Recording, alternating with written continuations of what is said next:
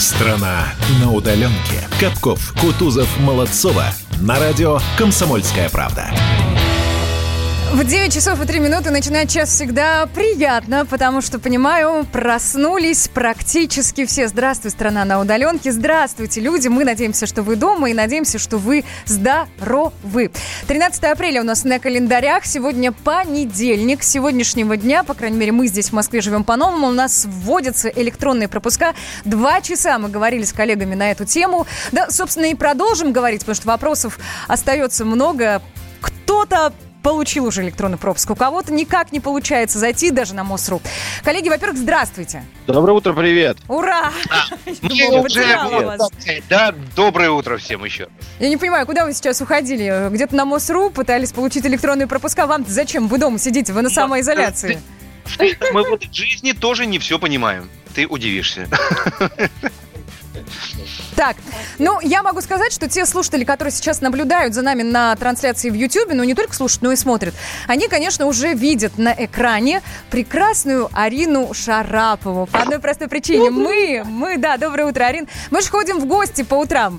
Каждый э, будний день мы это делаем, отправляемся кому-нибудь из известных людей, но чтобы как-то скрасить ваш режим самоизоляции, дорогие наши радиослушатели.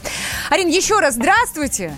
Доброе утро, Света. Здравствуйте. Скажите, да. ну вот что касается темы, вы пробовали получать этот самый электронный пропуск или еще нет? Да, да, да, конечно, я пробовала, но вся такая история приятная заключается в том, что журналисты могут вообще-то без пропусков ездить. А для этого у меня есть удостоверение Первого канала. Хотя Первый канал мне на всякий случай выдал пропуск. И э, пропуск такой серьезный, подписанный всякими серьезными людьми, московскими, и федеральными, ну, потому что мы же все-таки продолжаем работать.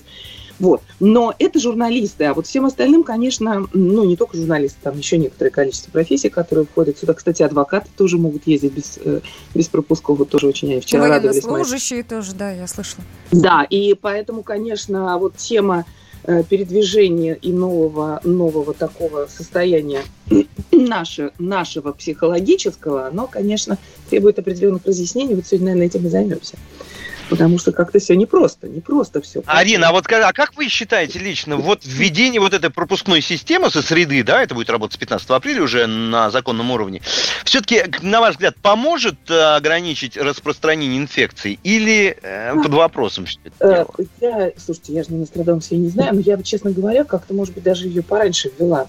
Да-да-да наши, конечно, молодцы, они очень здорово так растягивают, очень в цифрах это немного. Э, и, конечно, в принципе, у людей удивление, вроде мало цифр, а появляются такие вот жесткие меры. Многие, глядя на такие маленькие цифры, начинают говорить, вот, это не может быть, что за маленькие цифры, почему? Но всякий раз, когда нам показывают зарубежные страны и отсутствие, э, к чему привело отсутствие чрезвычайной такой э, ну, ситуации режима ЧС, ну вот мы это видим, и мы так не хотим. Мы так правда не хотим. Поэтому я думаю, что конечно, это неудобно, конечно, это так, но я думаю, что хотя бы ради того, чтобы за это время успели создать вакцину, ну, можно и потерпеть. Ну вот именно, почему-то многие люди не понимают, чтобы, э, что делается для того, чтобы цифры маленькие, большими не стали. Все очень Это первое, да. Потом у меня сейчас огромное количество друзей уже начинает болеть. Да, но э, причем это уже такой ближний круг. Э, ну, сразу говорю, мы с ними давно не общались, потому что я довольно быстро ушла в такую самоизоляцию, и э, я с ними много общаюсь, и они уже начинают болеть. Болезнь тяжелая, болезнь сложная, если ее прихватить с самого начала, только я даже кашляю на нервной почве, как начинаю вспоминать, как это им тяжело. Вот, но болезнь действительно такая тяжелая, люди даже находятся на грани жизни и смерти в некоторых ситуациях. А, Причем вовсе не только те, которые предрасположены к этой, ну, как сказать, у кого бронхиальной астмы, какие-то тяжелые заболевания легочные. Нет, нет, это обычные человеческие, обычные люди, которые просто здоровы. Но вот просто они пропустили начало э, этой ерунды, и вот им очень плохо. Арин, а позвольте мне вам ментальный, возможно, в некоторой степени даже философский вопрос. Как вы относитесь к тому, что русскому человеку, а, пока он не видит э, прямой угрозы, пока на него не наставили дуло пистолета, и он думает, а, вот она смерть, вот так она выглядит, он относится к этому с а, вот честно, позвольте мне это вульгарное выражение с э, некой долей пофигизма. Да. Да. Как, ваше, как вы можете прокомментировать самой себе, отвечая мне на вопрос слушателям, почему так? Почему он не сидит дома сам, понимая всю ответственность своего, своего нахождения дома? Ну, это не только мы. Я думаю, что это не только наши люди. Это вообще психология человеческая такая. Так устроена психология. Люди, не, пока не наставят на них дуло пистолета, они ничему не верят. Э, это так устроено американцы, англичане. Э, так так человек устроен. И, конечно, как только ты видишь реальность угрозы, ты просто замолкаешь. Мы же все смотрим фильмы ужасов в любой точке земной планеты, правда? Открыв рот, э, закрыв глаза в некоторых ситуациях от страха. Так устроен человек. Когда ты видишь непосредственно казнь, ну не ты, да, я боюсь ее, на нее смотреть, то в средние века люди занимали, например, первые ряды для того, чтобы увидеть воочию, как казнят, для того, чтобы потом рассказывать с придыханием и, и бояться. Поэтому, конечно, нужно бояться, и тогда человек становится ну, адекватным, а иначе нет. Иначе нет. А как много, например, в Нью-Йорке афроамериканцев вообще не воспринимают, вообще не воспринимают никакого э, предупреждения, они продолжают социализироваться, общаться, болтать на улицах, встречаться в кафе и с трудом трудом э, удается растащить. Так они любят э, командное общение. Поэтому э, тяжело тем странам, у которых вообще такое коллективное мышление. Проще чуть-чуть э, тем, у которых такая индивидуальная заточенность, а там, где есть, вот как в Китае, например, э, такая коллективность, там сложнее, конечно. Вот. Поэтому надо пригрозить пальчиком и сказать, ребята, будет страшно. Ну, хотя бы подготовиться морально. Но будем надеяться, что сработают меры. Главное, чтобы все были здоровы. Арина, расскажите, пожалуйста, кому мы сегодня пойдем в гости? Мы же сидим на самоизоляции дома, выйти никуда не можем, уже очень скучаем по вот этой возможности в гости сходить, а у вас она есть, и вы за собой ведете всех наших радиослушателей. Спасибо, Света. Действительно, мы решили сегодня пообщаться по поводу того, прямо с понедельника, в самый тяжелый рабочий день да, мы, на изоляции. Мы решили поговорить сегодня о э, жестких мерах, которые как раз, собственно, мы и затеяли эту тему, принимают э, наши власти относительно граждан. Мы хотим понять, насколько э, они правомерны, насколько они нарушают или не нарушают наши свободы. И, конечно, в связи с такой темой э, лучше всего обратиться к профессиональному адвокату. Говоря телевизионным языком, очень рейтинговому адвокату, доктору юридических наук, профессору, заслуженному юристу Российской Федерации Анатолию Григорьевичу Кучерене, который блестяще разбирается и в том числе и в этих темах, будучи еще к тому же главой общественного совета при Министерстве внутренних дел Российской Федерации. Вот так. Так что Слушайте, будем ну прекрасно, прекрасно. Конечно, будем стучаться. Я еще даже нашим слушателям скажу, вы, если что, пишите, мы вопросы передадим тогда. Плюс 7 967 200 ровно 9702. А сейчас берите чай в руки, мы отправляемся в гости. Свет, тень, что-то случилось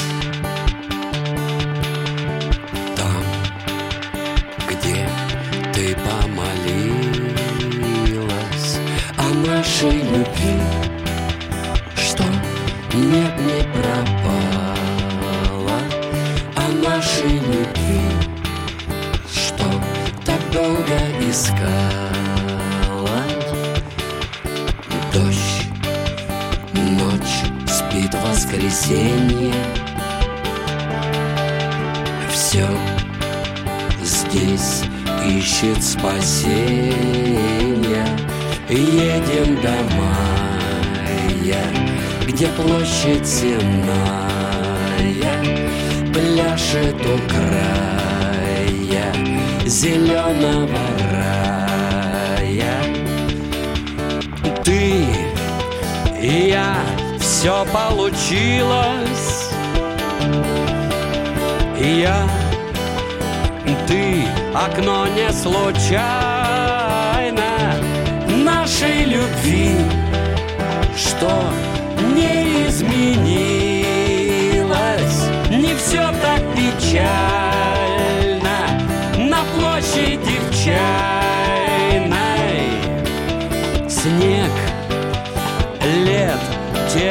закату, да, нет, время к рассвету. Секунды в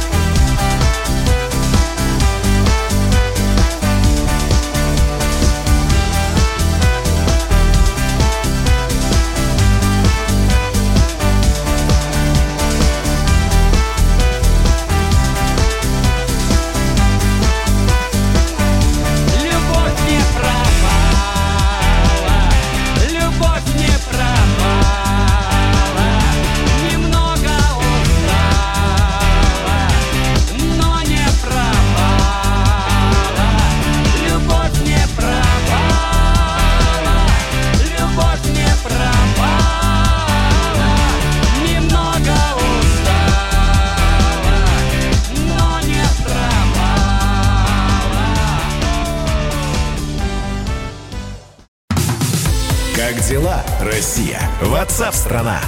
Это то, что обсуждается и то, что волнует.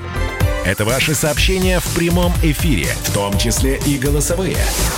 Каждый день с 11 до 15 часов с Михаилом Антоновым. Эфир открыт для всех. Включайтесь. Радио «Комсомольская правда». Радио про настоящее. Кто ходит в гости по утрам с Ариной Шараповой? На радио «Комсомольская правда». Доброе утро, дорогие друзья, и доброе утро, э, герой, я бы сказала, сегодняшних дней, самый, наверное, цитируемый, один из самых цитируемых людей э, нашего сегодняшнего информационного пространства, адвокат, доктор юридических наук, профессор, заслуженный юрист Российской Федерации Анатолий Григорьевич Кучерина. Доброе утро, Анатолий Григорьевич. Доброе утро. Доброе утро всем. Чаем пришла к вам. А что у вас на столе? Чай, кофе? А меня, у меня тоже чай на столе. Да, а что так, Да. кофе? Вот я кофе что-то перестала с утра пить. Я тоже кофе перестал пить и э, намного лучше себя чувствую. Хотя, не знаю, я раньше, когда курил, я пил достаточно много кофе. И как-то первое время комфортно было, а потом спустя там несколько лет э, я думаю, надо что-то изменить в моей жизни. И я все-таки отказался сначала от кофе, минимизировал, а потом вообще бросил курить после 32-летнего курения. Ну, вы и так э, хорошо всегда выглядели, а сейчас по Ой, подростку. спасибо, Арит, взаимно. Спасибо, мы столько лет знакомы. Да. У нас было прекрасных интервью, но сейчас, конечно, э, без вас, Анатолий, просто как э, без рук, потому что ну, вы относитесь к той категории людей, которые инициируют некие э, создания мер по ограничительным мерам при пандемии. Вот, например, сразу начинаю с того, что вы предлагаете создать рабочую право- правовую группу по ограничительным мерам при пандемии. Что, зачем нам нужны рабочие правовые группы? Что же это означает? Это значит, что идет какое-то нарушение прав, свобод. Свобод, ну понятно, свобода передвижения нарушена но в связи с необходимостью. А что касается гражданских свобод, зачем вы создаете такую рабочую правовую группу? Вопросов много, постараюсь задавать по одному.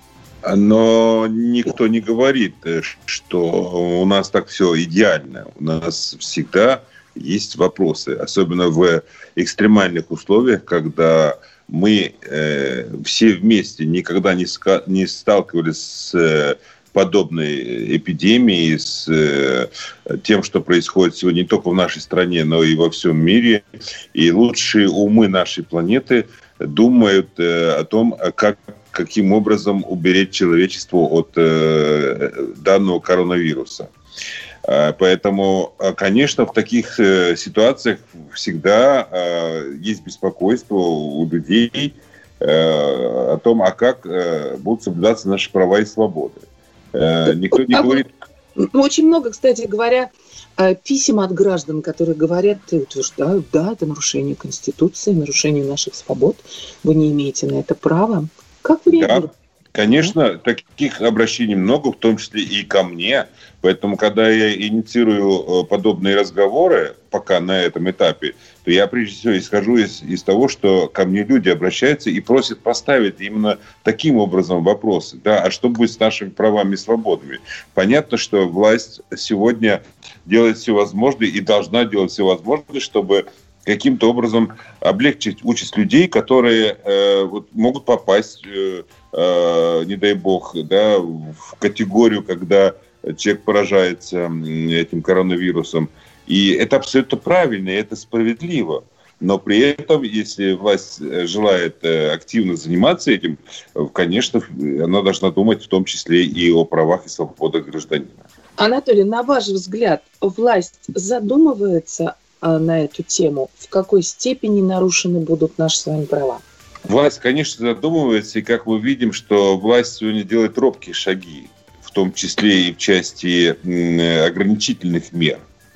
А У нас, э, конечно, а, еще раз подчеркну, нет опыта, у власти нет опыта. Власть тоже, особенно первое время, наверняка находилась в растерянности, да, потому что для того, чтобы принимать какие-то меры, надо понимать, что эти меры будут приняты в рамках э, действующего российского законодательства, и что эти меры действительно будут способствовать э, минимизации вовлечения э, населения или там группы граждан, или вообще граждан в какие-то э, какие ситуации, где э, действительно возможно поражение или заражение этим коронавирусом. Анатолий, а есть ли уже э, жалобы граждан в связи с какими-то неправомерными, неправомерным поведением, ну, например, со стороны полиции? Но э, жалобы как таковые сегодня, да, мы слышим о них, но э, что касается процедуры, Э, те решения, которые были приняты в части наложения административных штрафов по отношению к лицам, которые находятся на карантине, но они нарушили карантин или там условия самоизоляции. Э, те штрафы, которые уже вынесены сегодня, они могут быть обжалованы в судебном порядке, поскольку выносит решение только суд. Ну, да, да, извините.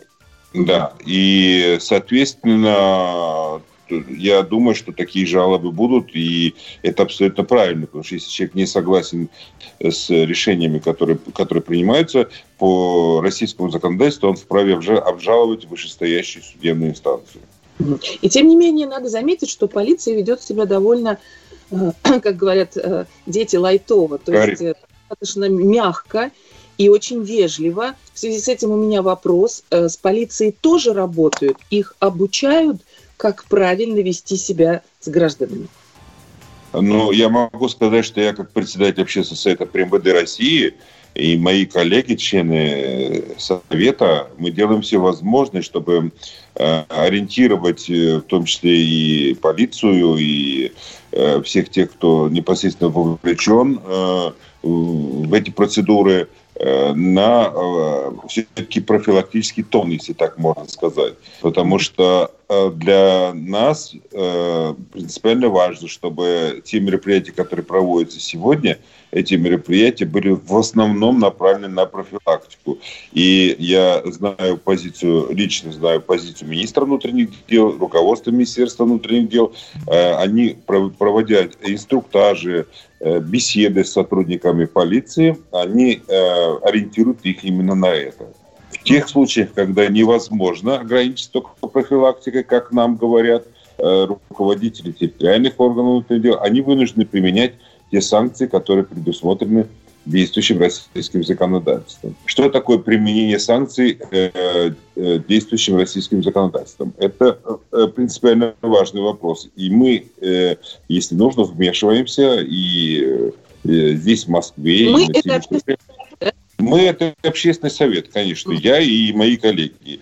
И э, в тех или иных конфликтных ситуациях, историях мы принимаем активное участие для того, чтобы понять, а кто виноват, полицейский виноват, либо гражданин виноват, э, провоцируя полицейского на какие-то э, действия.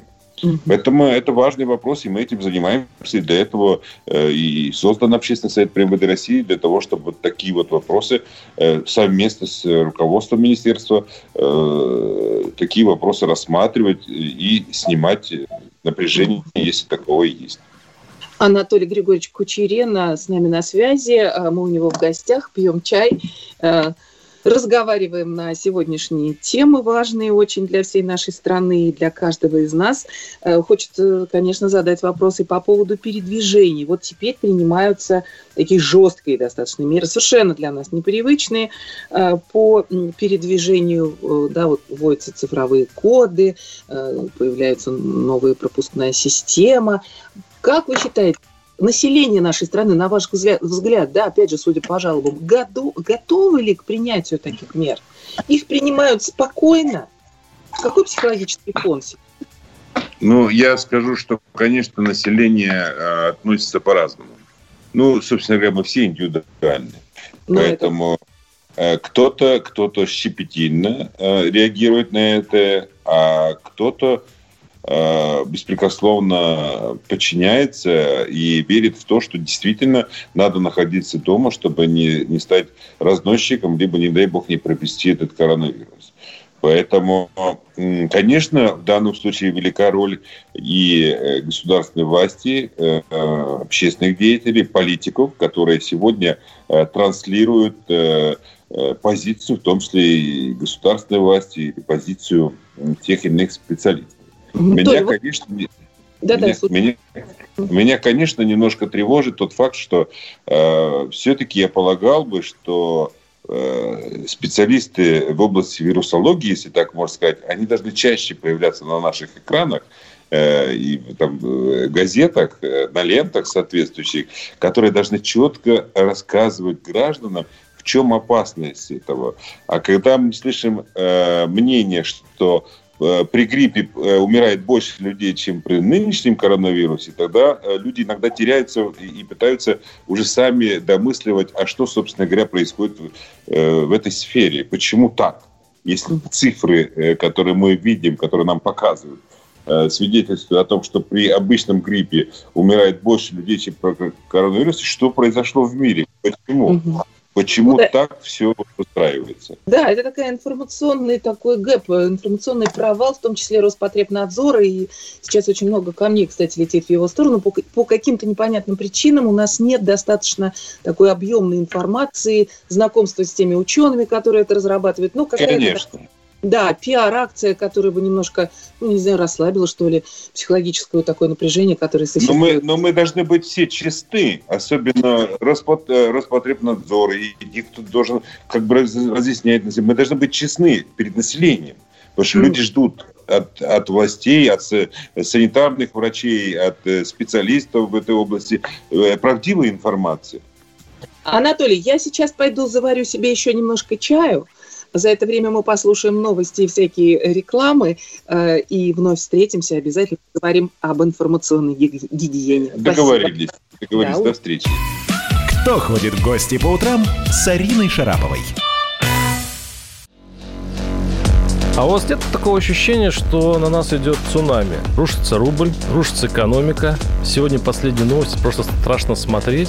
Я не исключаю самые дикие варианты. Ну, например... Наша гениальная, в кавычках, Госдума наплевала на указания президента. Проснулись от того, что вломились в дверь, забрали оружие. Начали проклинать заново мужчин. Там уголовных дел море, газеты все трещали. Но он же в Госдуме, что вы удивляетесь? Вылилось это всеобщий хайп.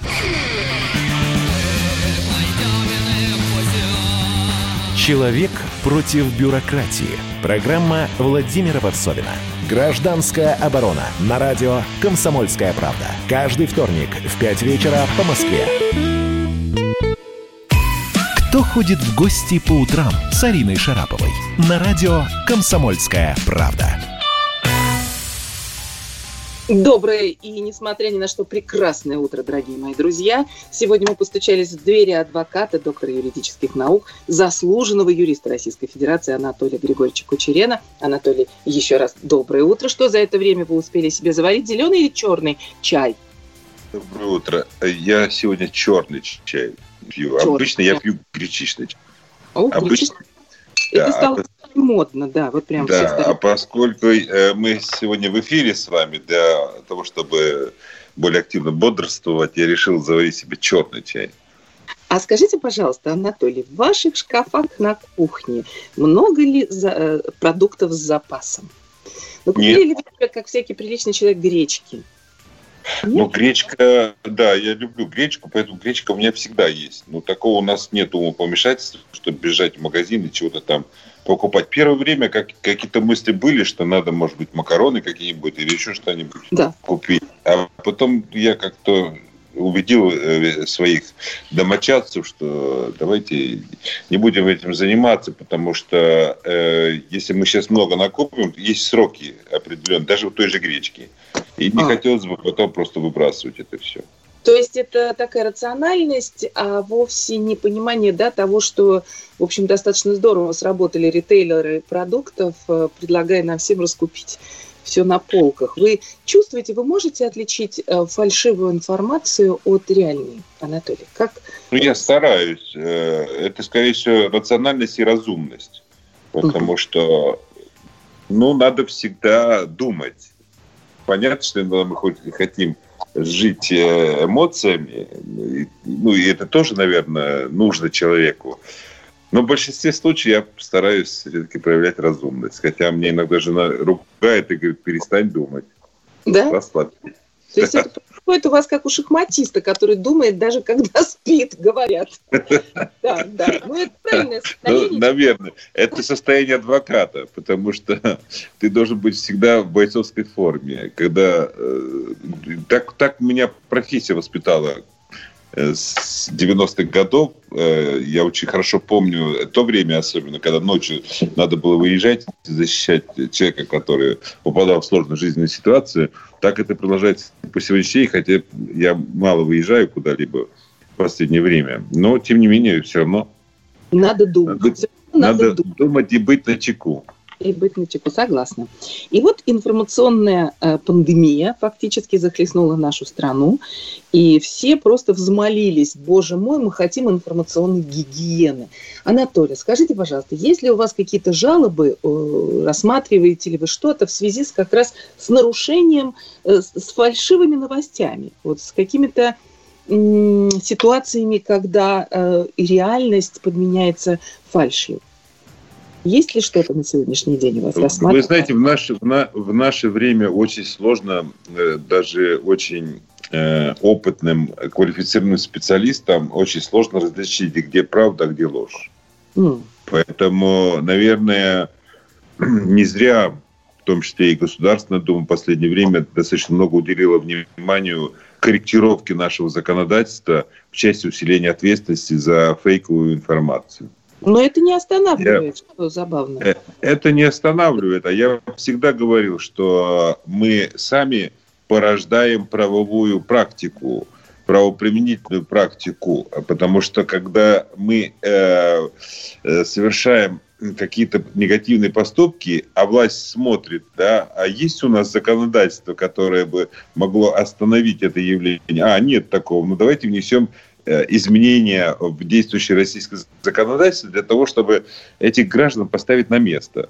М. А вот если э, мы, мы сами порождаем это все своими действиями, даже не, не то, что мы, ну, не- так скажем, некоторая часть нашего сообщества, э, нашего общества. Поэтому тут Анатолий всегда... Куперена, заслуженный артист Российской Федерации у нас на связи. Да, действительно, надо всегда как-то очень да, а, а, зерна от плевел пытаться да, от, э, от, отбрасывать по возможности. Но э, вот есть еще один такой тоже очень важный момент на сегодняшний день. Это, я понимаю, что средний и малый бизнес, сама к нему отношусь, находится в драматической ситуации. В то же время многие бизнесмены, особенно те, которые продают э, что-то в виде продуктов, предметов первой необходимости, ведут себя, да простят меня эти бизнесмены, как мародеры. Они э, повышают э, цены. Скажите, пожалуйста, есть ли у вас какие-то жалобы в связи с этим? И можно ли каким-то образом навести э, порядок и в этой области? Потому что, как мне кажется, самый сложный момент повышения цен – это не, не этично и вообще это безнравственно. Что делать? Ну, все-таки давайте честно скажем, что э, человеком иногда э, руководит животный страх. Э, Когда происходят подобные ситуации, и это вдруг внезапно происходит, то любой человек пытается проанализировать ситуацию и понять, да, а что будет дальше, если я сейчас э, да, не выполню обязательства, там, не выплачу зарплату, а как я ее выплачу? Я только смогу, поскольку и доллар растет, и коронавирус какой-то, да, я только могу это взять у других людей с помощью там наценки определенной, там, завышения цен и так далее. Хотя Да. я это не поддерживаю. Я это не поддерживаю. Я считаю, что это все-таки надо быть справедливым, и надо быть честным и совестливым человеком, э, и, и, и все-таки принимать решения не исходя из животного страха, а опять же из того, что да, все оказались в такой ситуации, но это не значит, что э, если у тебя есть возможность, ты можешь кого-то наказать или кого-то там обмануть, лукаво поступить. Но это поразительно, потому что высшие власти сказали, что надо лишать лицензии людей, которые ведут себя так. И вот словно корова языком слезнула э, это, так сказать, вот предупреждение, люди все равно продолжают повышать цены совершенно безмерно. Есть ли какие-то законодательные меры или, может быть, их надо принять?